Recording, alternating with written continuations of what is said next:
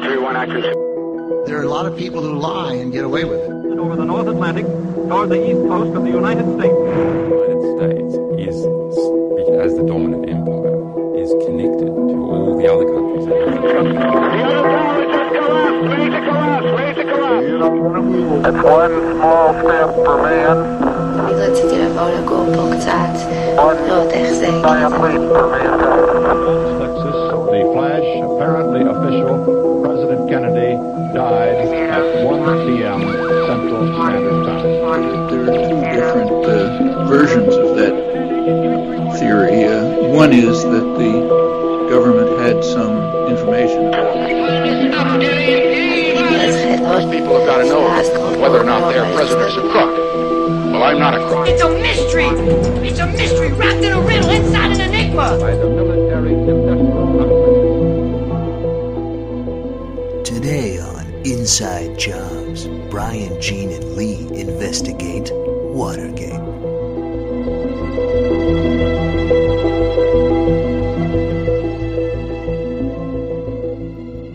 Hello. In the early hours of June 17, 1972, security guard Frank Wills discovered taped locks in the Washington, D.C. complex, the Watergate Hotel, and called the police, who arrested five men attempting to break into the Democratic National Committee headquarters. In the subsequent investigation, federal agents and journalists uncovered a lengthy trail of evidence revealing illegal activities including slush funds, secret tapings, and obstruction of justice, a trail that led all the way to the chief executive, Richard Milhous Nixon. The chain of evidence brought down Nixon's presidency and led to indictments against almost 70 of the president's men. Despite the wealth of information uncovered about the legal activities of Nixon's administration and reelection campaign, mysteries remain. Why were Republicans, who were all but guaranteed a presidential election victory, victory brazen enough to commit such a high risk burglary? Does the film All the President's Men conform to Syd Field's screenplay structure as closely as he claims? Is Sir Anthony Hopkins' muddled, inconsistent Richard Nixon impression the greatest of all time? And to what extent did the assassination of John F. Kennedy play in the president's motives for cover up?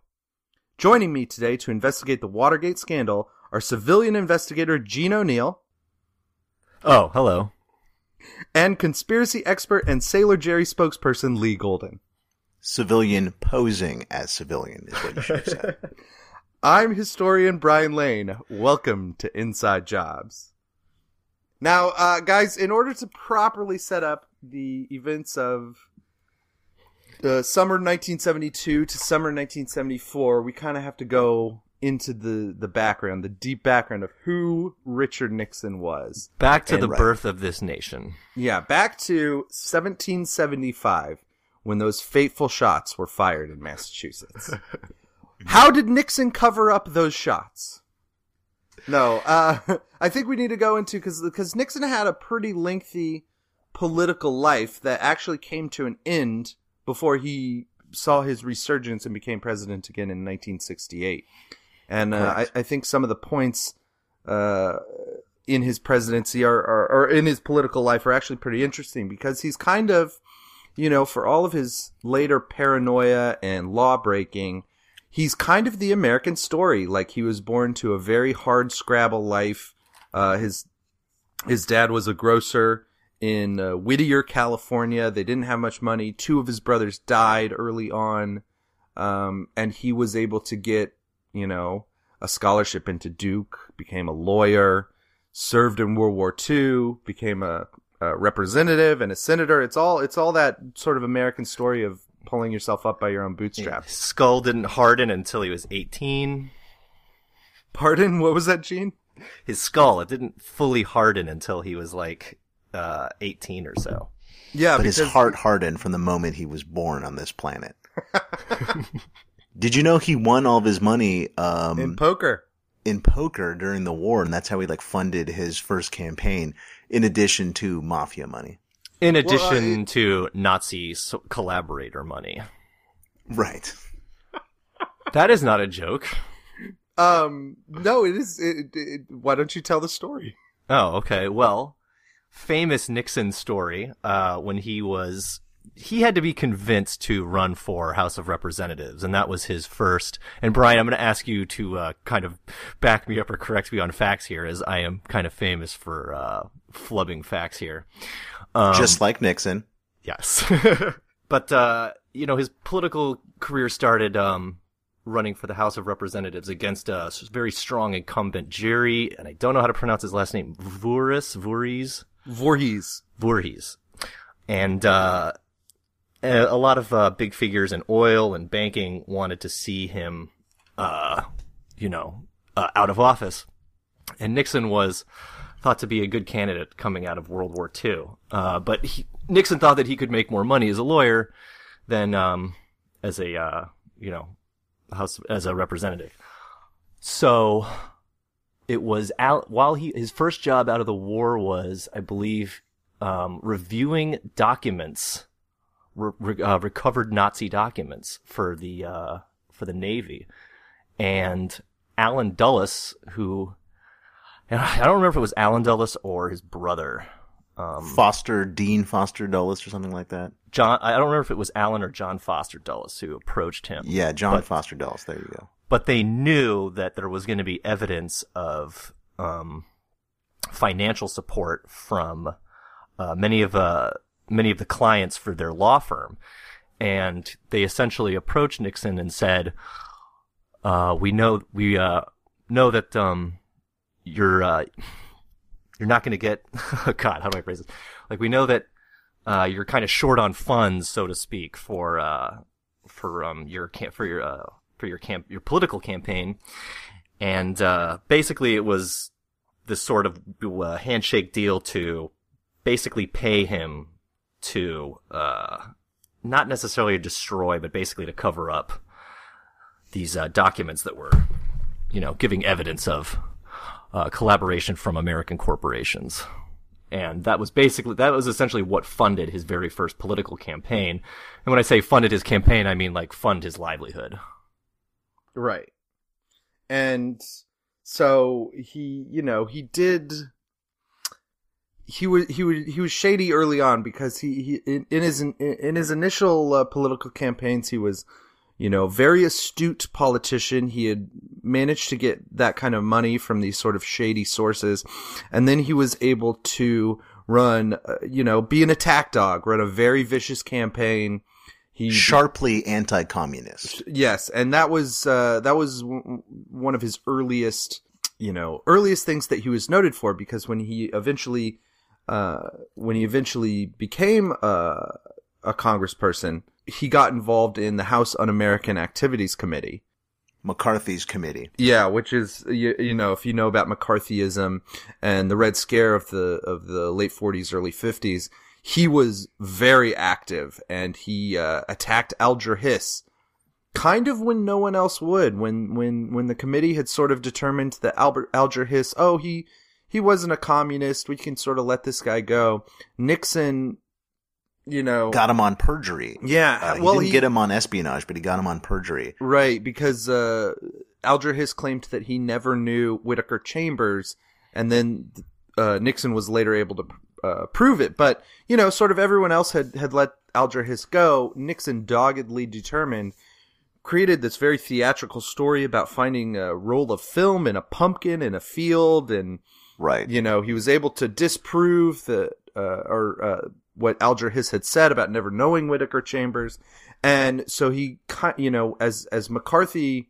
is sort of falling Nixon is rising as this very staunch anti-communist figure in American politics And a theatrical one at that. Yeah, you mentioned the pumpkin, and then later with the checkers speech and his. Oh, the his checker trips speech is one of so so uh, in 1952, Eisenhower is running on the Republican ticket, and he's basically, you know, this is the man who helped us win World War II. He's basically uh, uh, undefeatable. a Um, classic figure of the American war president, going back from George Washington through to to uh, Grant. Jackson, and Eisenhower. Basically, if you lead the Through the James country to Whitmore. victory, James Whitmore, who helped us defeat Saddam. Yeah, exactly. through to Bill Pullman, president during the Independence Day crisis. right. Um, but so Nixon was kind of up for the job of vice president, And uh, in those days, probably more so than even now, the vice president was sort of the, the guy who could get the dirty work done. He, Right. he was the guy who could attack the opponent and, uh, you know, often viciously do so. And they knew that Nixon would be that kind of guy for Eisenhower. However, it sort of started to be insinuated and rumors came up that uh, he had a secret s- slush fund of, of money that had been donated to his political campaign from That violated campaign finance. Right, that vi- violated campaigns finance laws. So It was actually a slushy fund um, Yeah. at the local Quickie Mart, so he was later let off the hook. right, uh, he And was only using that fund, those funds to buy Skittlebrow. yeah. And there were some pretty shady characters uh, that the money was coming from, like Howard Hughes, uh, Right, Greek military. Um, Hunt, uh, Hunt Oil, uh, folks. Uh, so he he purchased, he personally purchased airtime on American television, and and you know this this is still the time where television is beginning, and uh, people really didn't know the power that it could have in politics, and so he purchased a half hour, and he gets up there and he gives this long speech that was later to be known as the Checker speech because he detailed all of his everything we have, everything we owe. You know, he, he The basically got- Republican cloth coat as Yeah. opposed to a fur coat, talking about his wife's coat. Yeah, he it, it's a really masterful political statement, uh, just full of lies, by the way. Um, Right. He, he claims his wife Pat was born on St. Patrick's Day, which just isn't true. um, but he he makes he makes all of these statements, and and you can find the whole the whole thing on YouTube. It's it's fairly interesting to watch. Uh, one of the very first definitive television political statements in this country's history.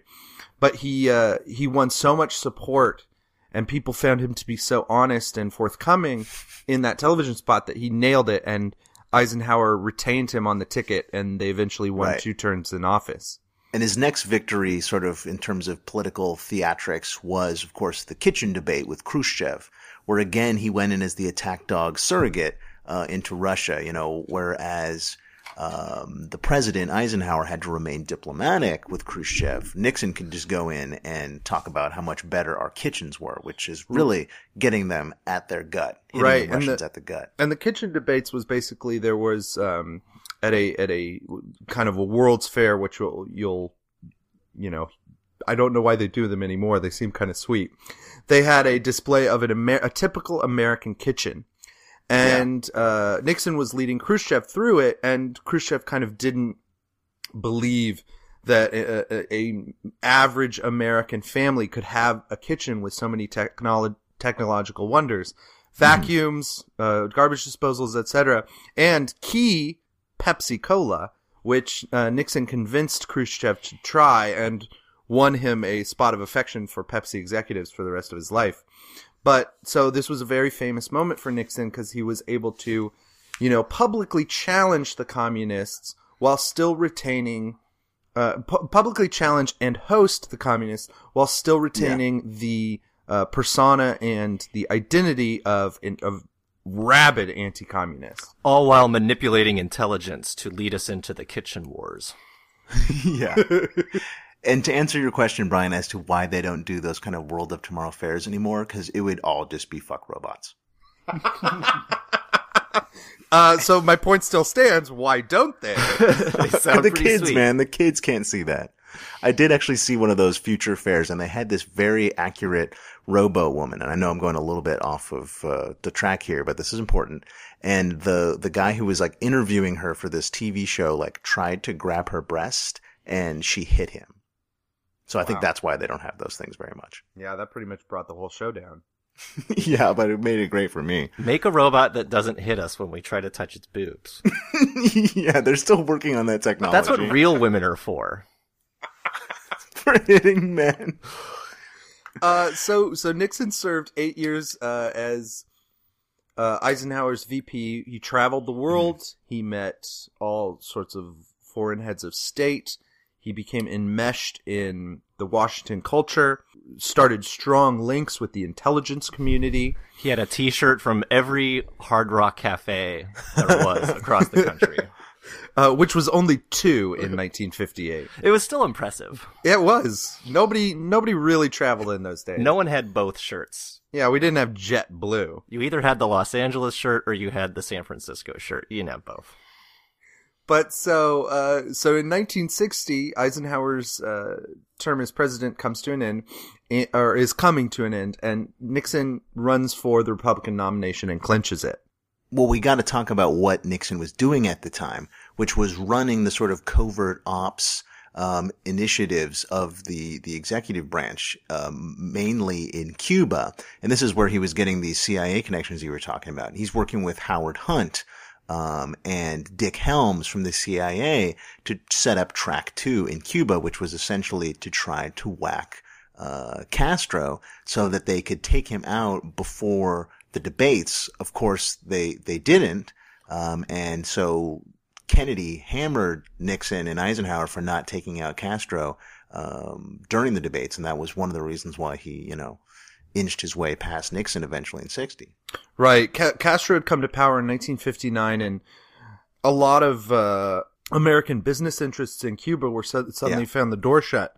and America had been, American money and corporate money specifically had been exploiting Cuban resources Yeah. since the end of the Spanish American War. So this is, you know, almost 60 years of, um, you know, a economic play, uh, playfield that was not under economic, uh, U- U.S. federal regulation, but was so close that they could, you know, United Fruit Company, gambling, the mafia. If you haven't seen Godfather Part 2, just go watch that.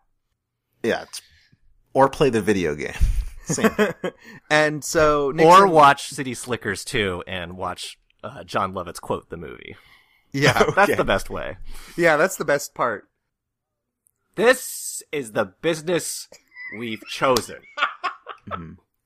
But at first, um, we had we before uh, Ca- Castro went communist, we had people helping him out. Frank Sturgis, who was later one of the Watergate break-in guys, helped train um, Castro's troops and helped funnel um, money.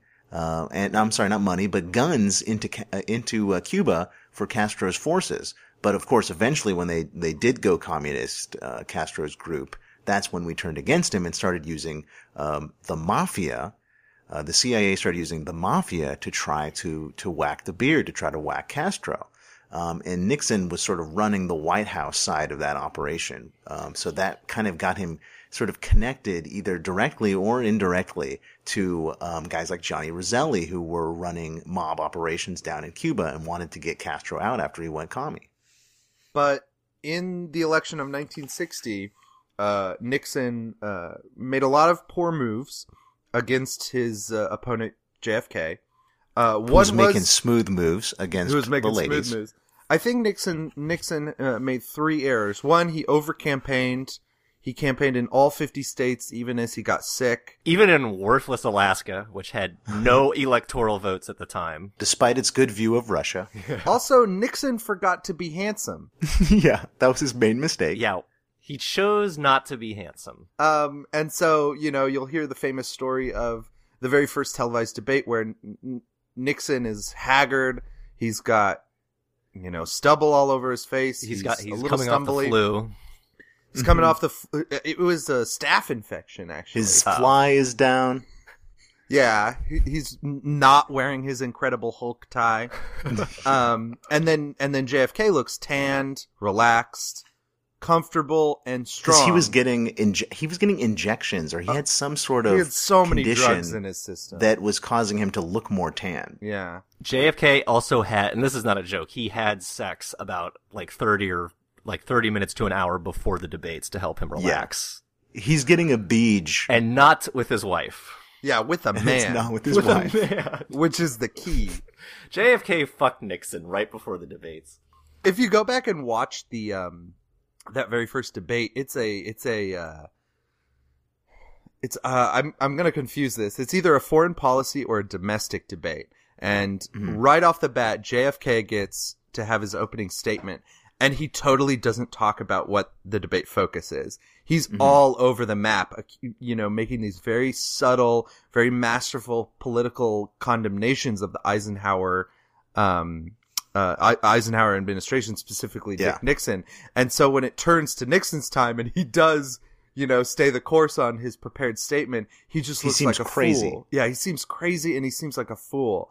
And if you if you actually watch the debate and focus on what they're saying, you know, it's a lot of political platitudes, but N- Nixon just seems so out of place. He seems like he's lost at a lot Mm-hmm. of the questions. And although he does have a good command of a lot of these facts and information, JFK just seems so much, so more dominant Right. because he's playing it on the attack. It's, it's really interesting to watch if you, uh, And it was if you're familiar yeah. with that sort of and stuff. And it was after that debate that they made a rule to stay on topic in presidential debates. right, exactly. it's been honored ever since. yeah. But so Nixon loses 1960.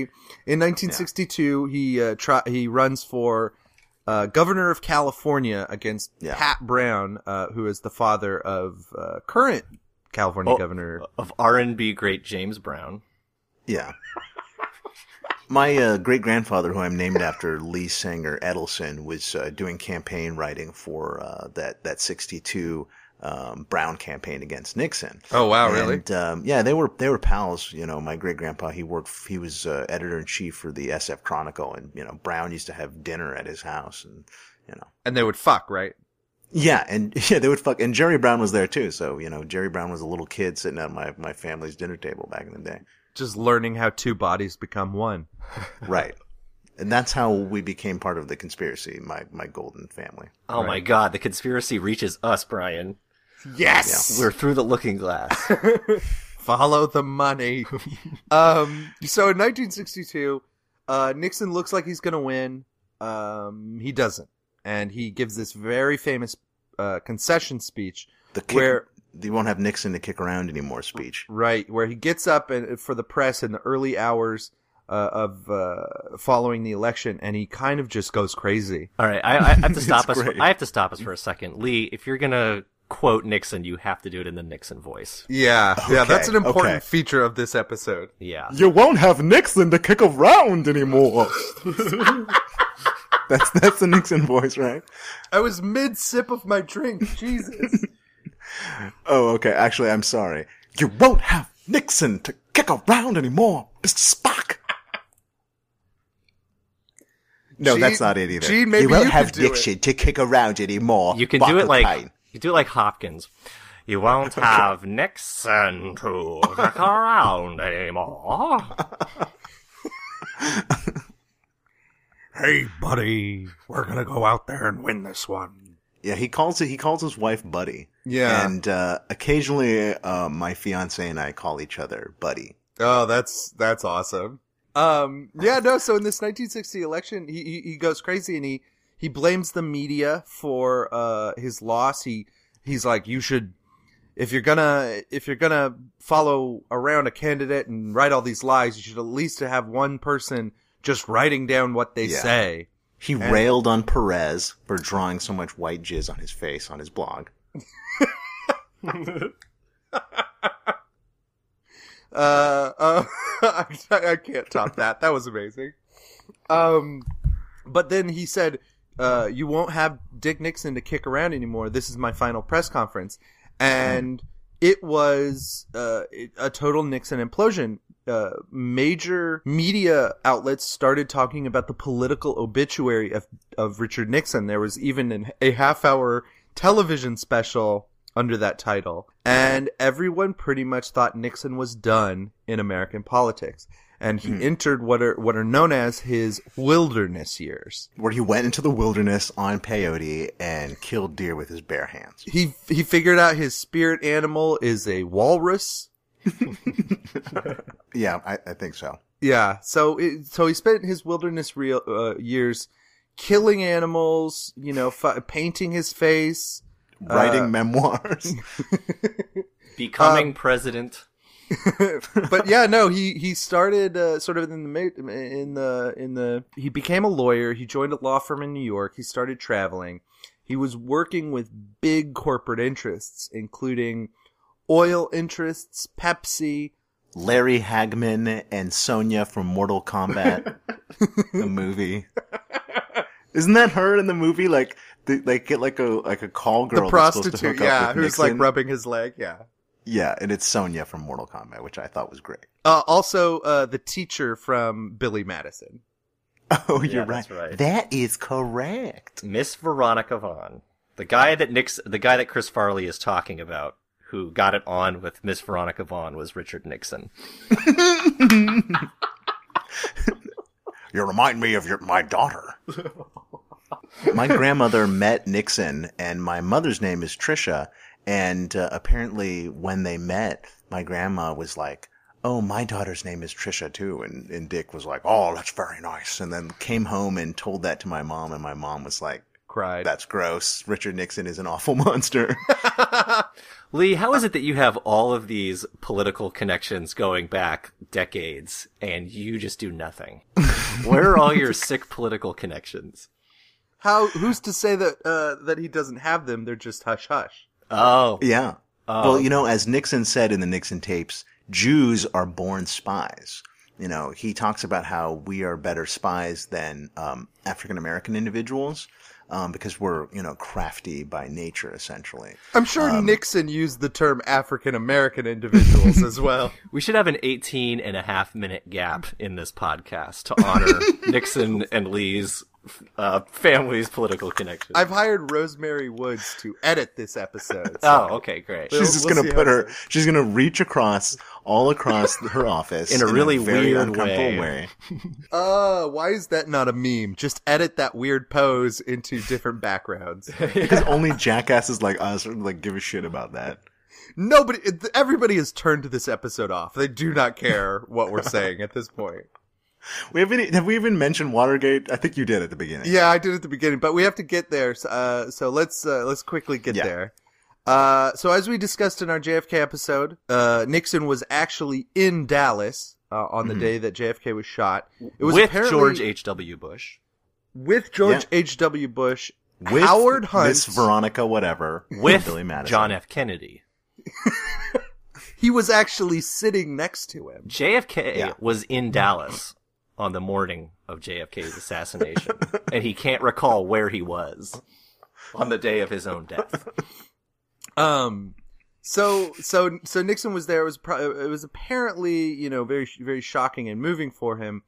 Uh, but he was also there meeting with uh, businessmen, and he continued to do so for the rest of his wilderness period, um, co- making contacts, strengthening contacts, traveling the world, and campaigning, bolstering his LinkedIn profile. checking in all over the place on Foursquare. he unlocked so many badges. Um, Even though he doesn't need no stinking badges. um, but so in in 1964, Barry Goldwater runs against Lyndon Johnson, and it's a disaster for the Republicans. But uh, Nixon's able to kind of come out with his hands clean, and not only with his hands clean, but having made very strong connections in the South. S- Because um, uh, it's it's probably too much to go into here, but the the political climate of the South was much different in those days. It was strongly Democratic, um, but uh, the Democratic Party was sort of fractured because If they Nixon had, had won Texas in '60, he would have been president then. Right, and LBJ was one of the biggest reasons that JFK won. The other biggest reason was that JFK cheated.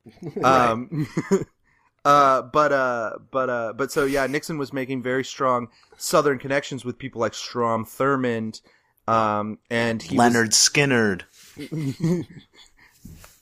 he would make hate speech about Neil Young constantly, which Southerners loved. Um, but so he was he was he was well set up, and even though nobody else in the country believed Nixon would be able to run in 1968, he was very well situated for a run. And as the Democratic Party sort of shattered into a thousand pieces, because LBJ was very popular for you know it- um, amongst a crescent of Democratic supporters because of his domestic programs. A lot of the Southern and uh, urban Democrats did not care for his uh, LBJ's domestic programs, and a lot of the you know labor didn't care for his labor motions, and then other Democrats hated his war his war policy because he ramped up the Vietnam War to you know, obscene proportions during his presidency. And so by the time LBJ was coming around to re-election, he had challengers in the Democratic Party, and he got on he got on uh, television to make a uh, speech about Vietnam War. He spoke for 30 minutes about his policies, and then at the end, to the surprise of basically everyone, even even his aides and cabinet members who were off screen in the room as he was making the speech live on television, he announced that he would not run for re-election and would not accept a renomination. And it was because uh, they accidentally gave him an old speech by Eisenhower to read. Even he was surprised to find out that he was resigning. Oh fuck! Can I take that back? Um, but so that caused uh, the Democratic vote to basically shatter. A lot of different Democrats were- won for the election and basically split the vote amongst themselves, especially Horrible violence at the convention too. horrible, Just violence in at the convention following earlier in the year the assassination of Martin Luther King, the assassination of Robert Kennedy in California. in the middle of the campaign, in the middle right, of the yeah, primary. A- right after he had won the California California primary, which in those days actually meant something. All assassinations, including JFK's, that LBJ was personally responsible for, and some Democrats Right. were upset with him about that. Right. Yeah. They- Did you see the the movie Bobby that that No. um, Anthony Hopkins is in the movie Does as he like a play? doorman? Does he play? Does he play Robert F. Kennedy? that would be awesome. So my theory is that that actually is just Nixon, the same character in his wilderness period that he just lives at the Ambassador Hotel, and then that night he sees Bobby die and decides to run again. That's my conspiracy theory. Oh man. Do you think Emilio Estevez was involved? Oh, absolutely, because his president is his father, Martin Sheen, would later be president in the miniseries JFK, and then of course during the West Wing administration. How do people not see that everything is connected? Right. And it was in that movie that Martin Sheen uh, got the inspiration to run for president in the TV show The West Wing. Precisely. God. It's all coming together, guys.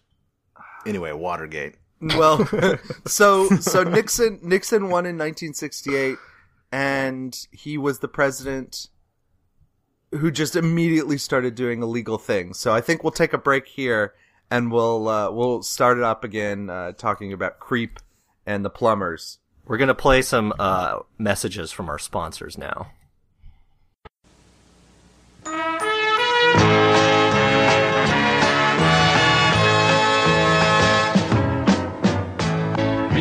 Out to find way to make tomorrow a brighter day, making dreams reality.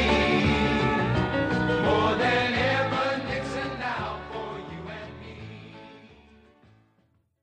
Welcome back to Inside Jobs. We are investigating the Watergate scandal, and Richard Milhous Nixon has just become the 37th president of the United States.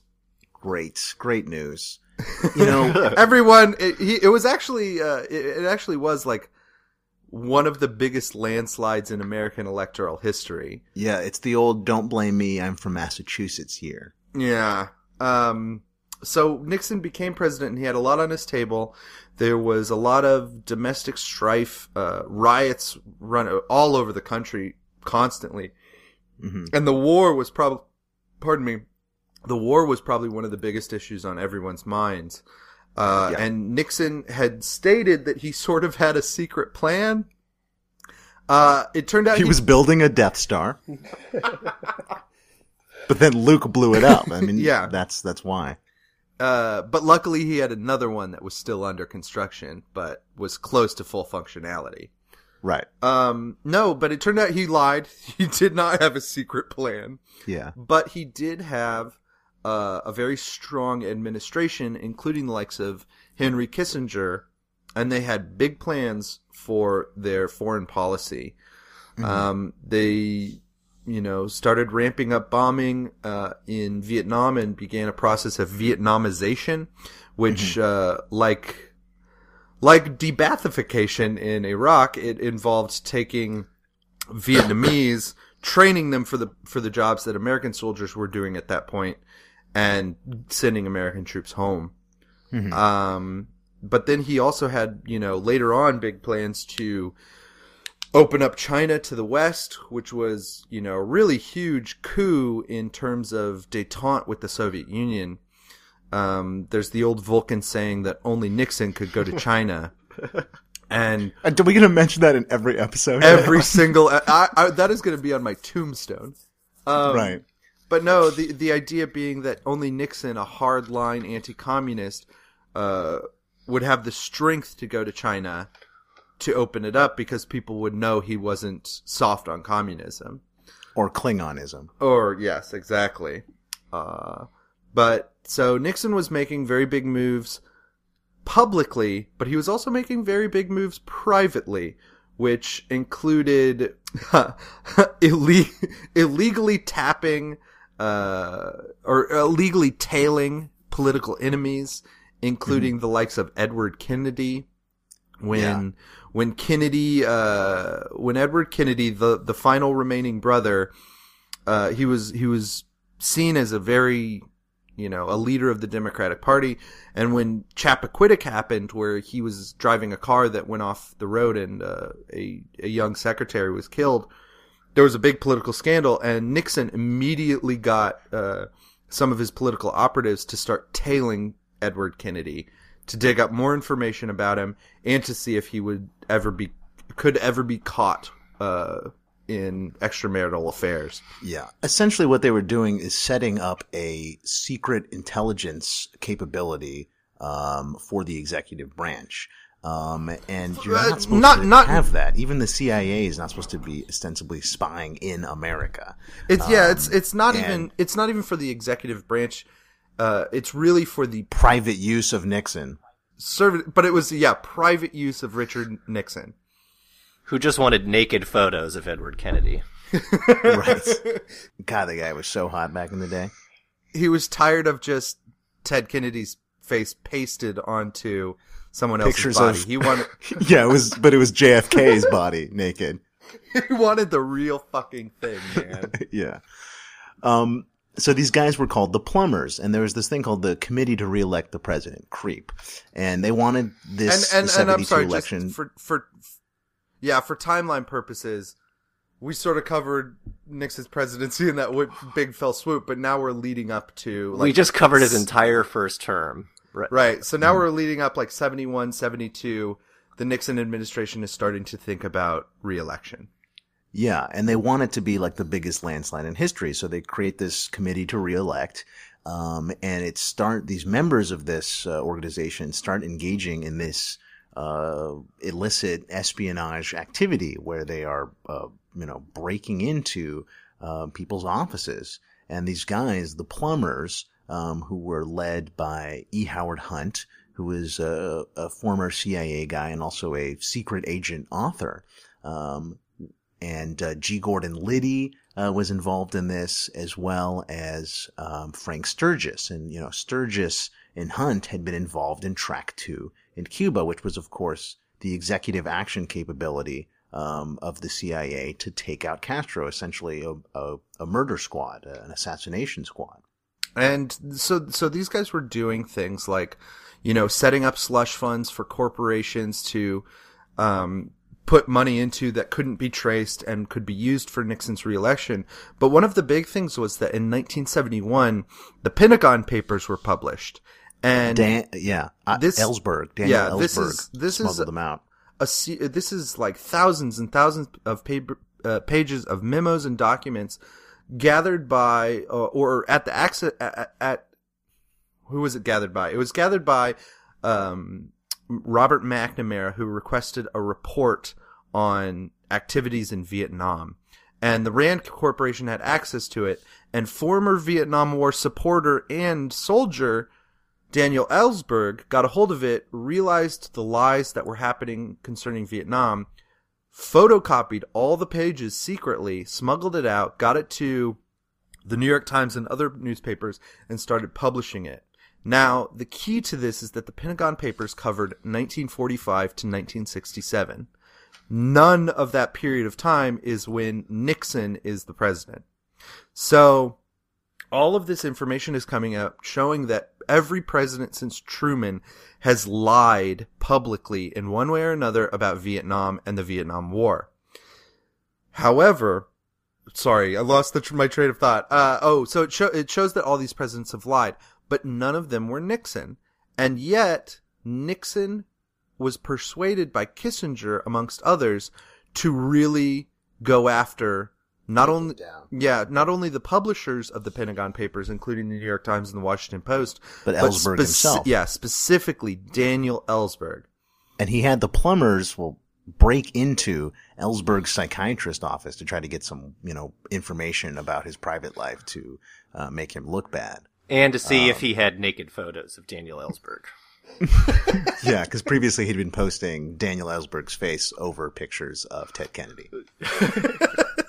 Because once he got the Kennedy photos, he was just like, "Well, I need, I need a got new so dr- much I- glue He, everywhere. he went mad ridiculous. with naked photo power. yeah. That was the number one article of impeachment for him.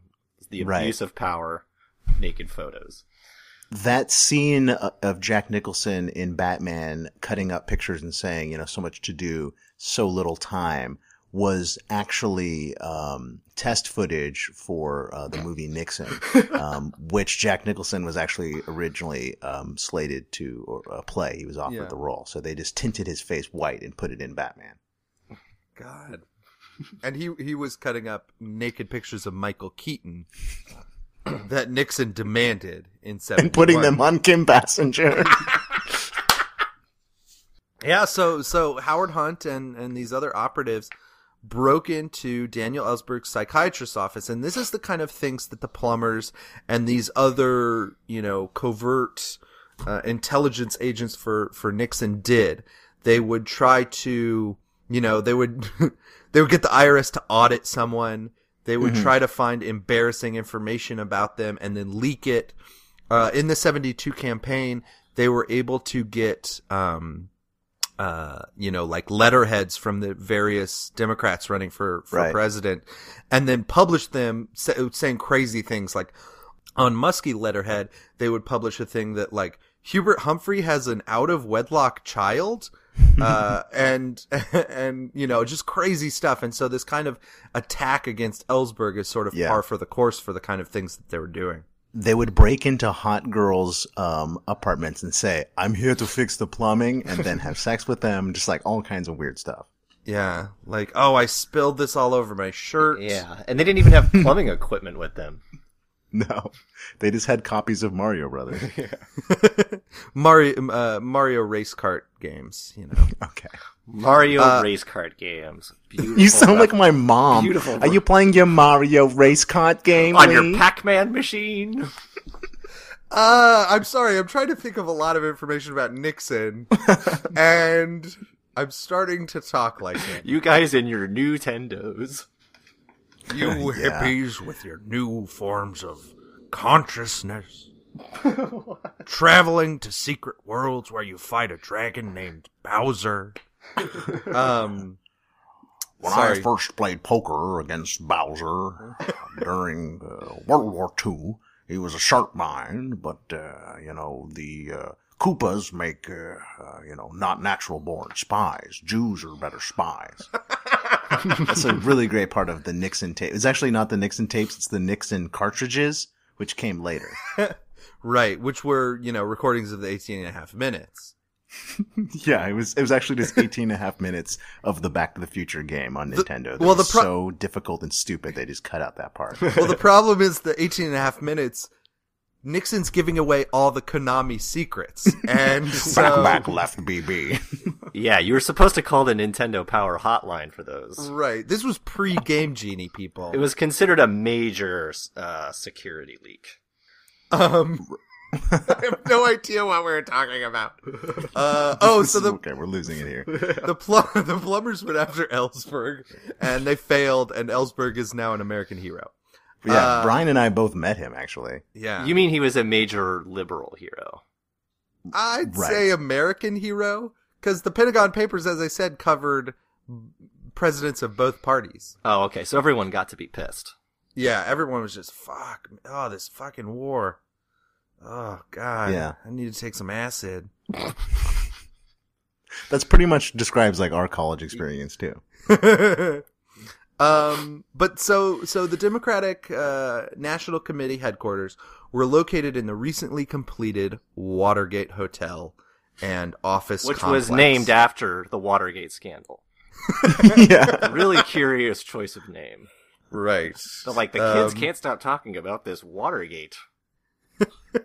So in early uh, in early '72, the burglars broke in and bugged the phones, and they positioned a former ah, I can't remember if it's FBI or CIA, but I think it's former FB, FBI man across the street in the Howard Johnson who would listen to the to the bug.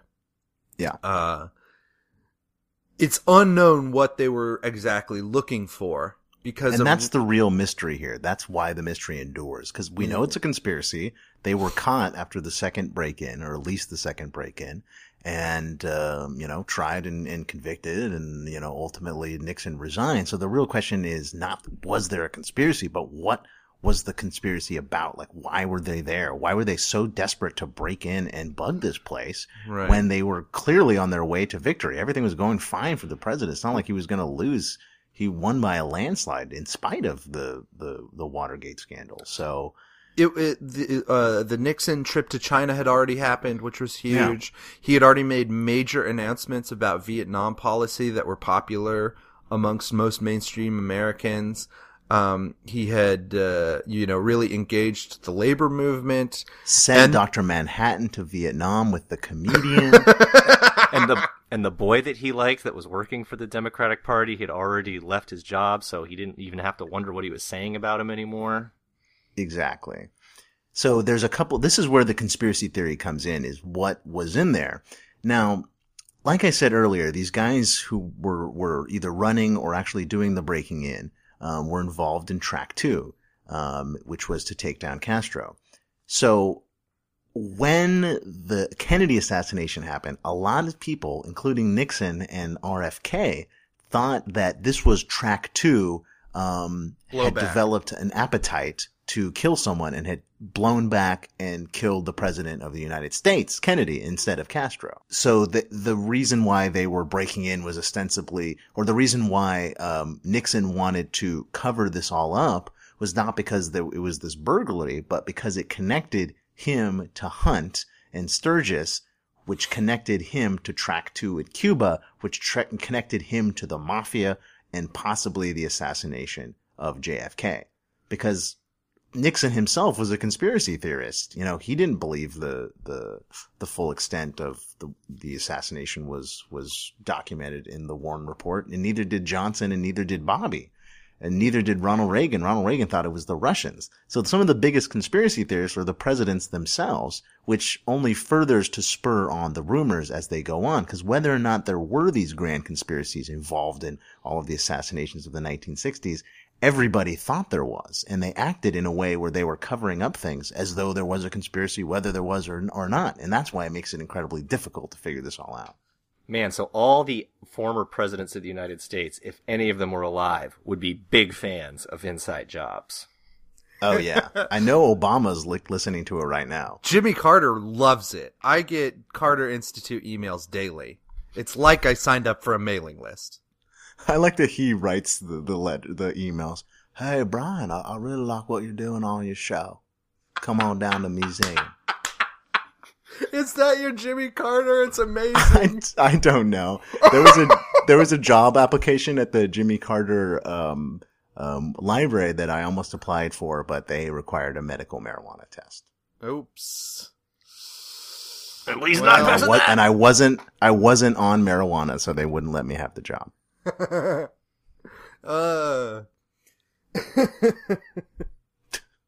uh, Jimmy Carter is such a joke to me. I love it.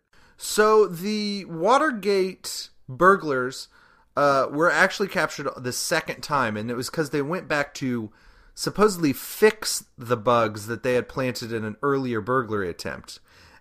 And then they wanted to go back a second time to do the plumbing. Right. Yeah, and to hook up with the Uh, hot girls there. Muskie had dropped such a shit. and He forgot to flush it, and it was just he so yeah embarrassing. Yeah, Muskie's a murderer. He just murdered that toilet. They taped the toilet seat so they could keep it open, but then the security guard saw the tape, took it off, but then they put the tape back on. Oh wait, no, that was on the Right, door. right. That's actually how they did keep the how they did find out about the burglary is they taped the the door so it would stay open, um, and the security guard took it off. And That's actually that's actually uh, not true. Uh, recent information has determined that uh, Michelle Williams and Kirsten Dunst were actually trying to sneak out of their mother's hotel, and they taped the door. right. So See, I I, thought bet that that was the tape thing. Was that's real? I thought that was like I thought William Goldman put that in for all the no, actually, Men. Actually the uh, the guy who plays the security guard in All the President's Men is the security guard who found the tape. Ernie Like, Hudson play- from Ghostbusters. So they were just filming that movie as Watergate was happening. Yeah, they were like, "Oh, this is probably going to become a pretty serious event. Let's film this and see where it goes." They And then they- Nixon to break into Watergate, saying, "Yeah, it's, Right. just- Right. it's for a movie. It's just a movie." Well, they had the tape early um, because uh, Darth Helmet had it on his ship, oh yeah. so they had the tape before it I was think made. Five references stacked on top of each other is, is pretty good. Okay. Yeah. But no, uh, just to clarify to everyone, that really happened. The burglars broke in. They put tape on the door jamb so that it wouldn't close, but it would appear cl- it, it it would close, but it wouldn't lock, and, Right. it, and you couldn't see the tape. But the security guard found it. He took it off. He came back again. It was on again. Yeah, they were so dumb And- that they retaped it. Yeah. So then they so the, so then they called he called the cops. Cops found him and arrested the five of them. And then the rabbit hole Yeah. was open. because That's- they had um, Howard Hunt's name under like White House or WH in their address book, which traced it back to Hunt and then to Liddy. So in addition to the five guys who were actually there, it got connected back to Hunt and Liddy, who were sort of running the operation but weren't there. And then that's when it then Liddy and Hunt led into the White House um, and eventually back to the president. So there's these kind of two distinct groups of the conspiracy. There's the burglary guys, Hunt and all of his men, who are these Cuban guys and uh, CIA guys, and then there's the sort of White House component, which is um, Nixon's inner circle of lawyers um, and advisors, as well as um, the Attorney General John Mitchell, who were sort of running the the cover up. Yeah, kind of. Nixon took a lot of the um, administration uh, officials from his first term and put them on the CRP, the Committee to Right. Re-elect the President. And so John Mitchell Mitchell had formerly been the Attorney General, and he was now heading Creep, and he had you know made payments and hired quite a few people that were linked to the Watergate burglars. Mhm. Uh, oh, and another person that was working for Creep was Chuck Colson, who was uh, the special counsel Yeah. for President Nixon. This is like his his personal lawyer, more or less. Yeah. And he he was just known as being one of the most amoral hatchet men in the business. They said that he would step over his own grandmother to get Nixon reelected. And now there's like a Colson Institute or something like that. And Well, he became yeah. he became a born again Christian after all this. All that's the that's like the really sick part about this is that all of these guys like kind of redefine themselves as these pious these pious sort of men. Like I think one of them I don't was it McCord or one of the guys he is now like a priest. Like he had he wears like his little priest outfit when he's being Yeah. interviewed by you know people. So Would it have been less sick if they just went back to their lives of uh, political sabotage and espionage? They went straight to work for President Ford. right. And now Yeah, there's he- the Chuck He got the band back together for one last heist. right.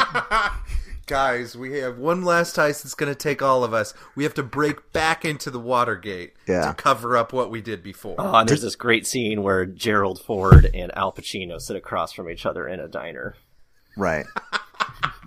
and warn each other to stay out of each other's way. Do you think the plumbers had like a cool van and there was like a blind guy in there like in sneakers who was like listening to everything? Yeah, Whistler. Whistler, he yeah. Had, he he had to drive the van at one point. Right. Yeah, that's why they got caught. It's weird because that Bob Whistler Wood- was driving the van. That's why they got caught.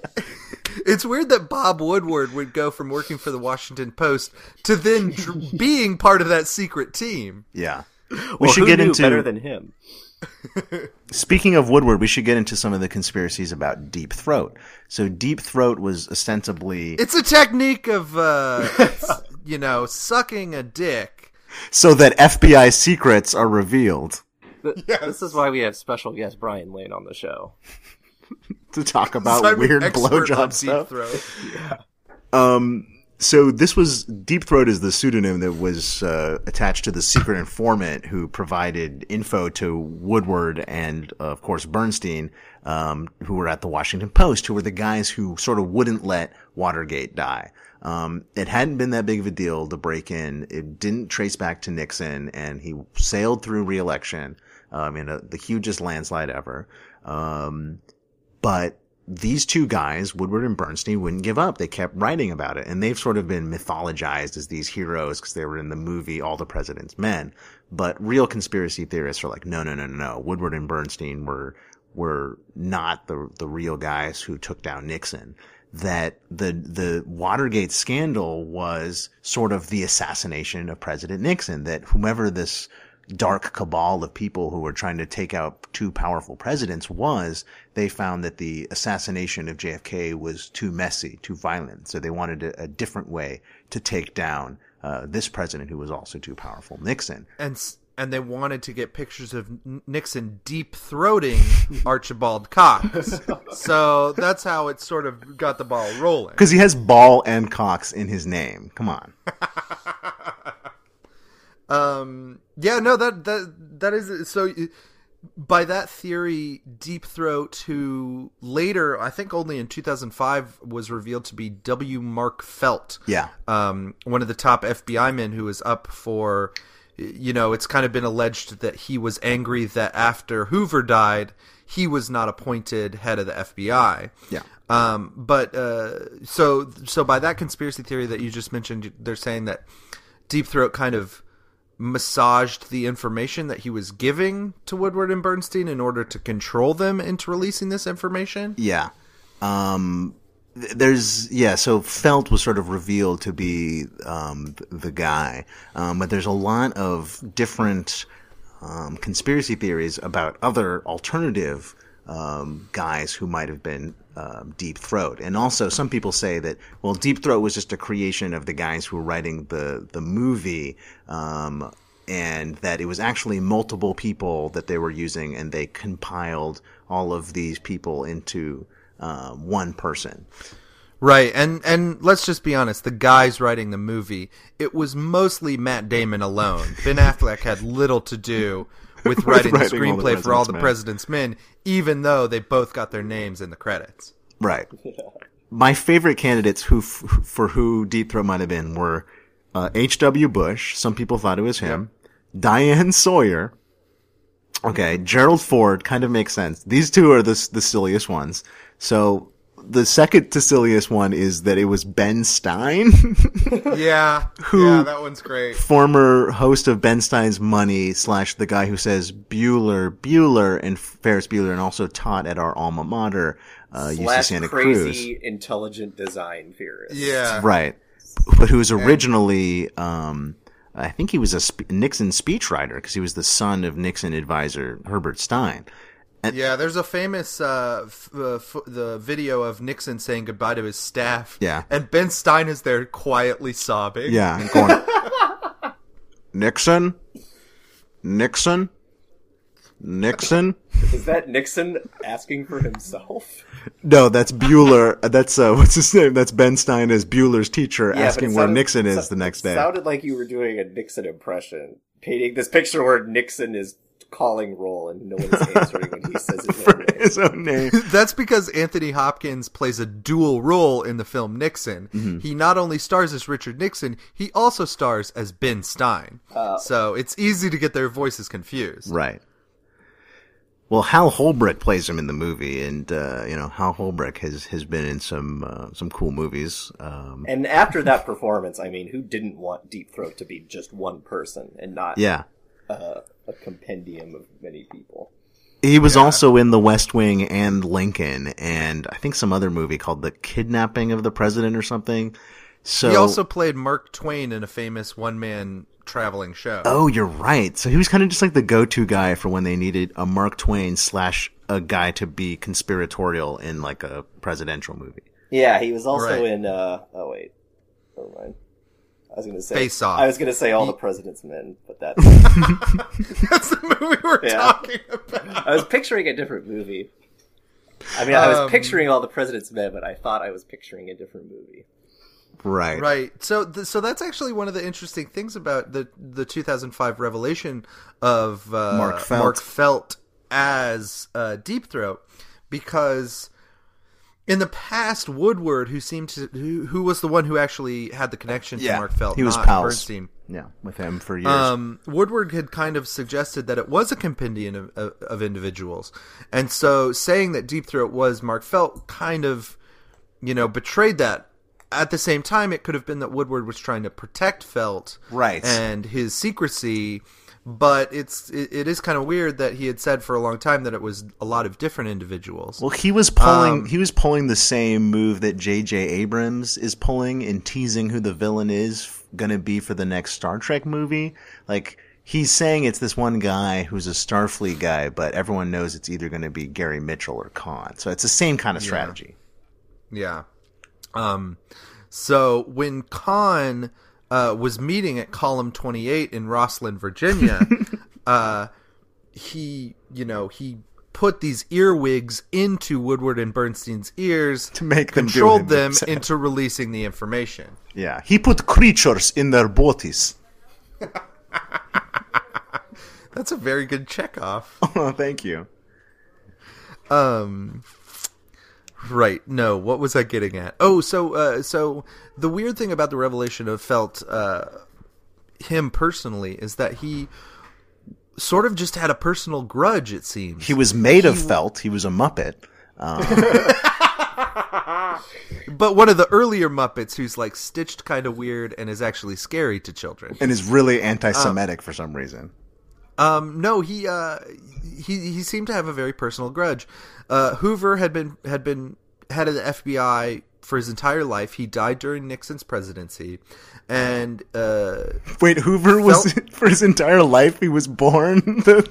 the I'm sorry, I'm sorry. I meant uh, I'm sorry. I meant for the life of the FBI. Right. Uh, he he had he had he had led the FBI since its uh, since its founding. Man, now I'm just imagining like um, a baby breaking up like bootleggers and stuff. I would watch that movie. Yeah. So Felt thought that he should be appointed head of the FBI following Hoover's death. He wasn't. A baby was. Yeah, Nixon appointed his own, his daughter's own baby. Uh, Checkers and the then- dog. Help me take a bite out of crime. It's me, Checkers. And then he takes off the dog mask, and it's Nixon. Oh, Watergate solved. All right, guys, let's go home. All right, we're already Um, home here together. I promise, audience, we're going to converge on the real story behind Watergate. Uh, don't don't be Nixon and make empty promises. That's like the secret war. That's the secret uh, plan to end the podcast. It's like Nixon's secret plan to end the war. It doesn't really exist. Yeah, exactly. Um, God, Felt thought that he should be appointed. He wasn't. And so it seems to be that it was a personal grudge that he was leaking this information to Woodward, uh, kind of, you know, as a stab in the back to Nixon. Because it turns out that Felt was like a crazy person. He had engaged in. FBI secret uh, activities like COINTELPRO, Mhm. w- for which he was later prosecuted. This is stuff like um, investigating radical and anti-war groups Mhm. without warrants, illegally bugging them, that sort of stuff. He was, you know, derived straight from the same stripe as Nixon. Yeah, he would go to colleges dressed up as Mark Twain.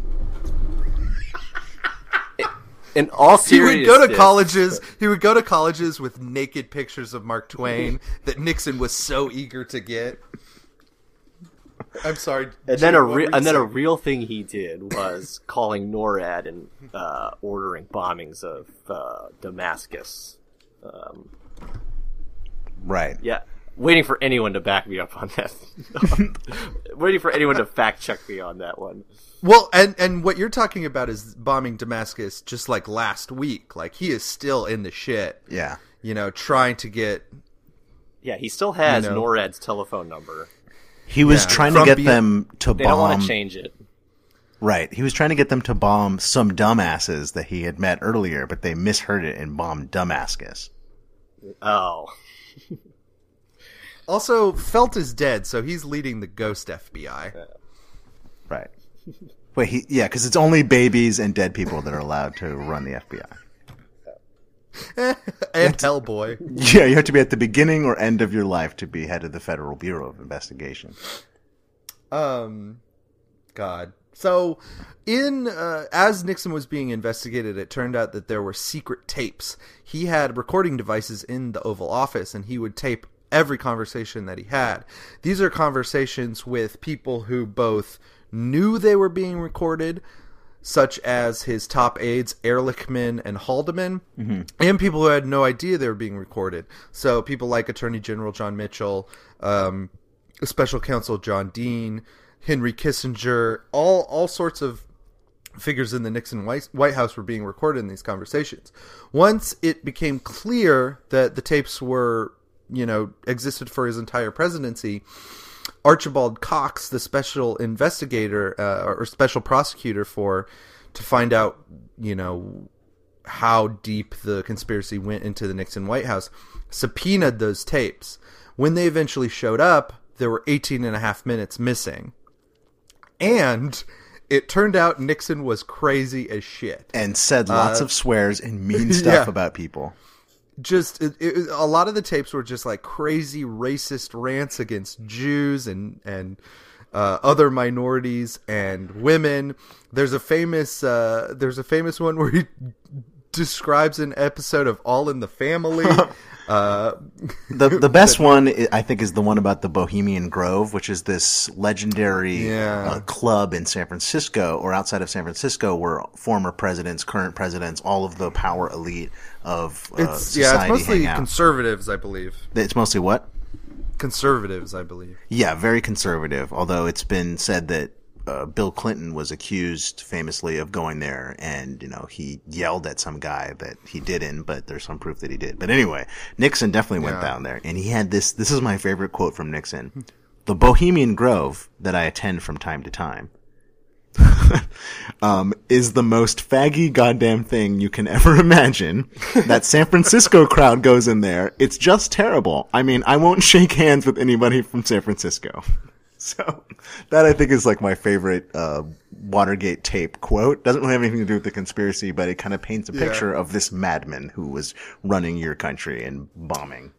Right. So Nick, yeah, Nixon would just say crazy shit like that all the time. Yeah. Uh, and so when they finally released the uh, transcripts of the tapes to the public, all of the swears were, eh, you know, replaced with brackets, expletive, deleted. Racial slur deleted. Yeah. And you would And hear a like- bo- you would hear a boing sound. Boy- yeah, it was like a morning talk show. Yeah. TBS was Uh, in charge of editing it. Yeah, that's why the transcript started at 7.05 as opposed to 7 o'clock. Right. That's why you hear mother fudger instead of motherfucker. But there's this 18 half uh, uh, 18 and a half minutes that are you know missing as brian said and that's the real heart of this conspiracy is like god he revealed so much damning stuff about himself including the information that led to the articles of impeachment the, yeah, the smoking gun tape where he Right. reveal exactly and so like the real Yeah. question is what could be worse than that what could be worse than the thing that destroyed his presidency and it would be something that would have destroyed the his life adminis- Sorry, the administration claims that Rose Mary Woods, as we talked about before, the Nixon secretary and like diehard Nixon uh, uh, loyalist, claimed that she was reaching for the phone while transcribing the tape or recording the tape, and put her foot down on the delete pedal that would be required to to delete on this 70s uh, transcription device. Held her foot down for 18 and a half minutes and then realized what she was doing and pulled her foot off.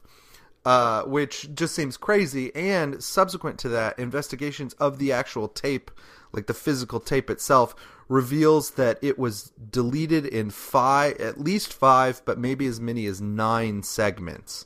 So it seems very deliberate that those 18 and a half minutes were deleted from from the tapes. Right.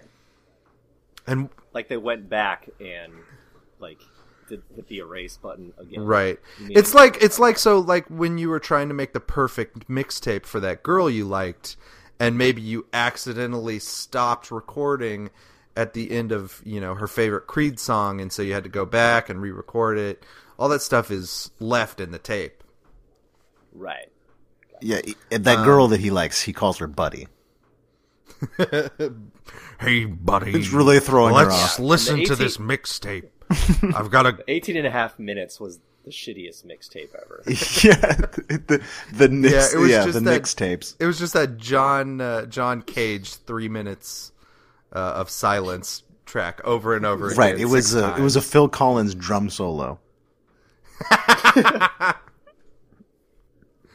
It was a Godspeed You Black Emperor song, but they thought that that shit was too heavy for the American public.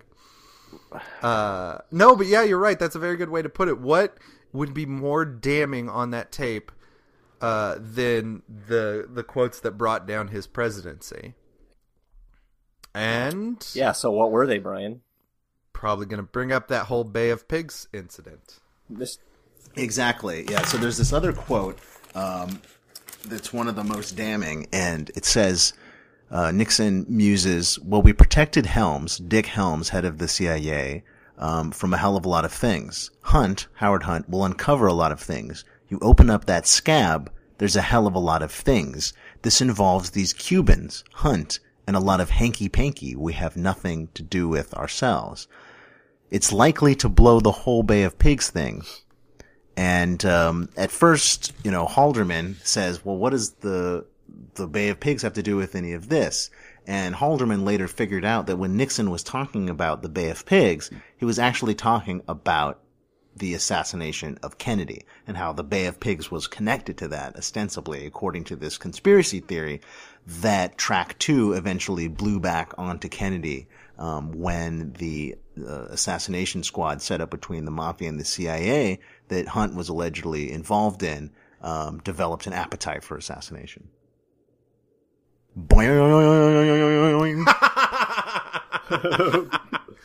Uh, yeah, which which you know it seems it seems weird because Nixon was not exactly a selfless man, um, and there it, it would seem to me that you know protecting uh, Hunt and Helms and the CIA would not be in his first interest. It would be protecting Dick Nixon. Yeah, he sold them all out. He's, he sold them all out, so why would he want to Right. protect them?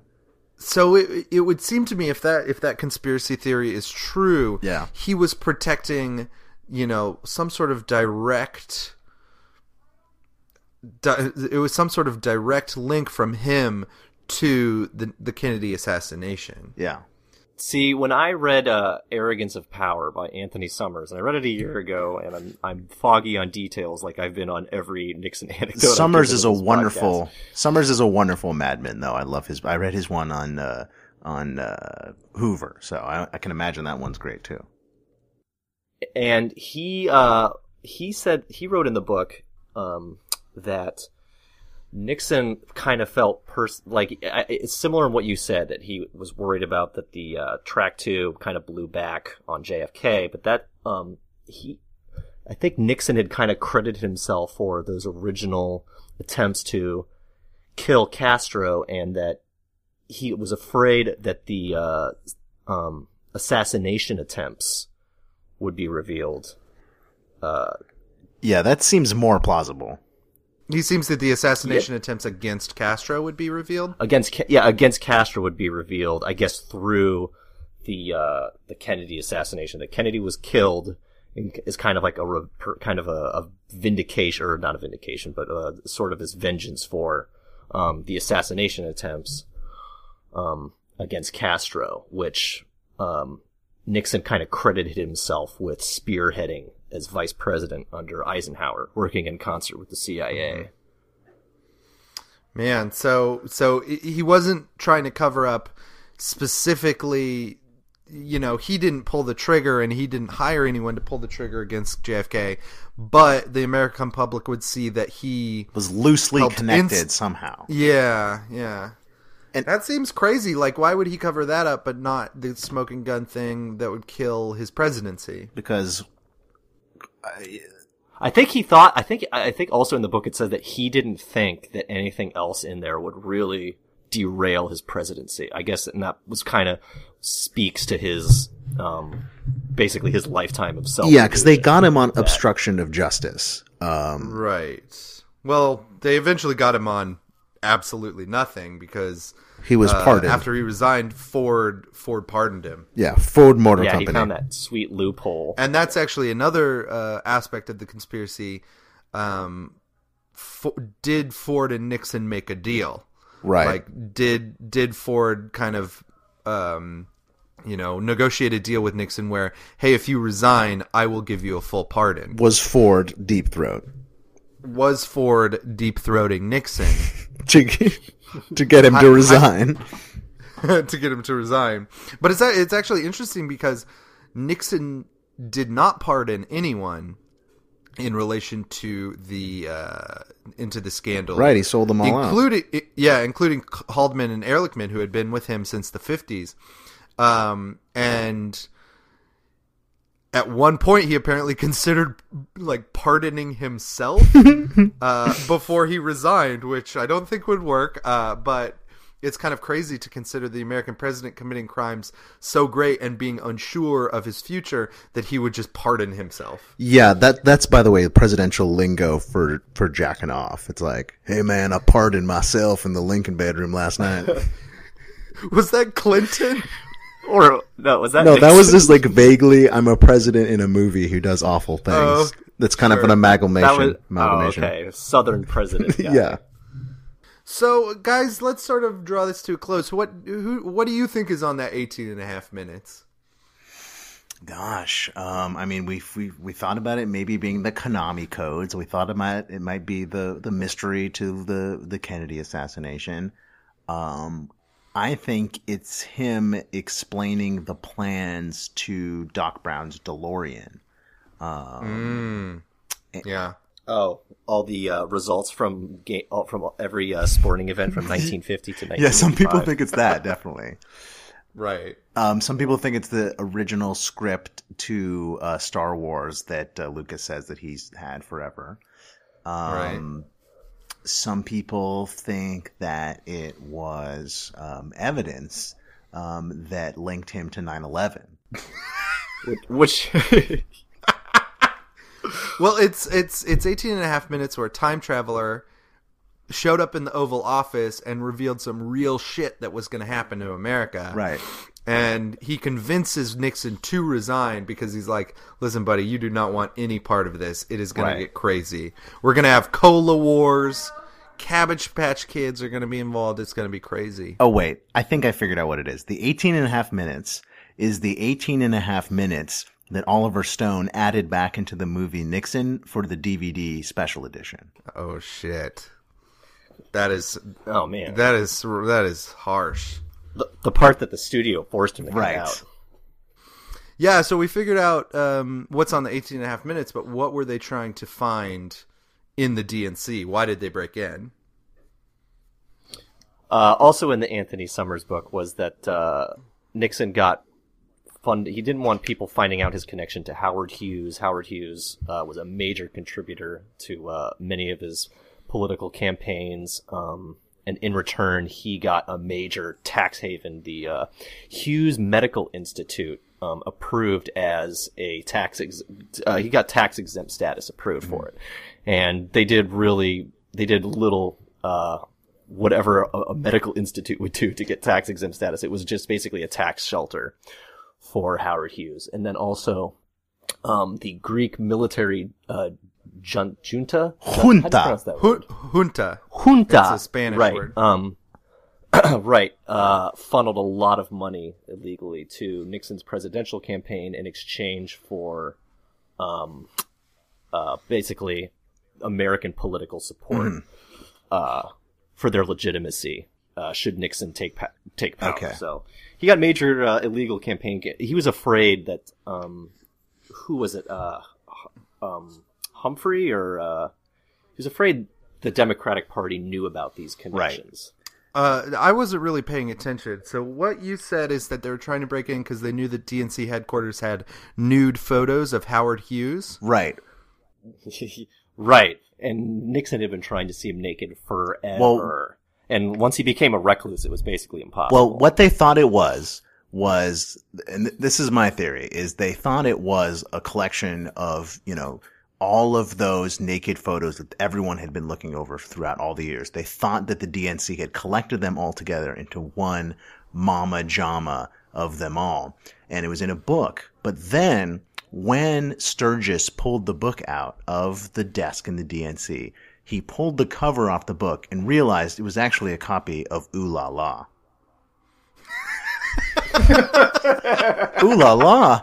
Ooh la la. And then they busted open the doors and the cops arrested them. And I think that's the Man. secret of Watergate. and then Principal Strickland busted Yeah. them all. He they were trying to get it out of the drawer, right? But then Principal Strickland leaned back against his hand and he had to try not to scream so he wouldn't get caught.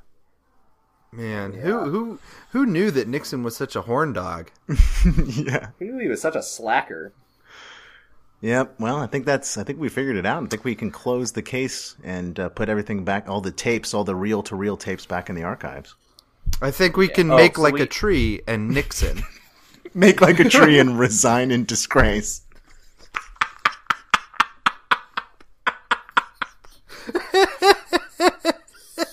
Man, that's as about as dumb as the screen door on that boat from the Gulf of Tonkin incident. I'm going to die.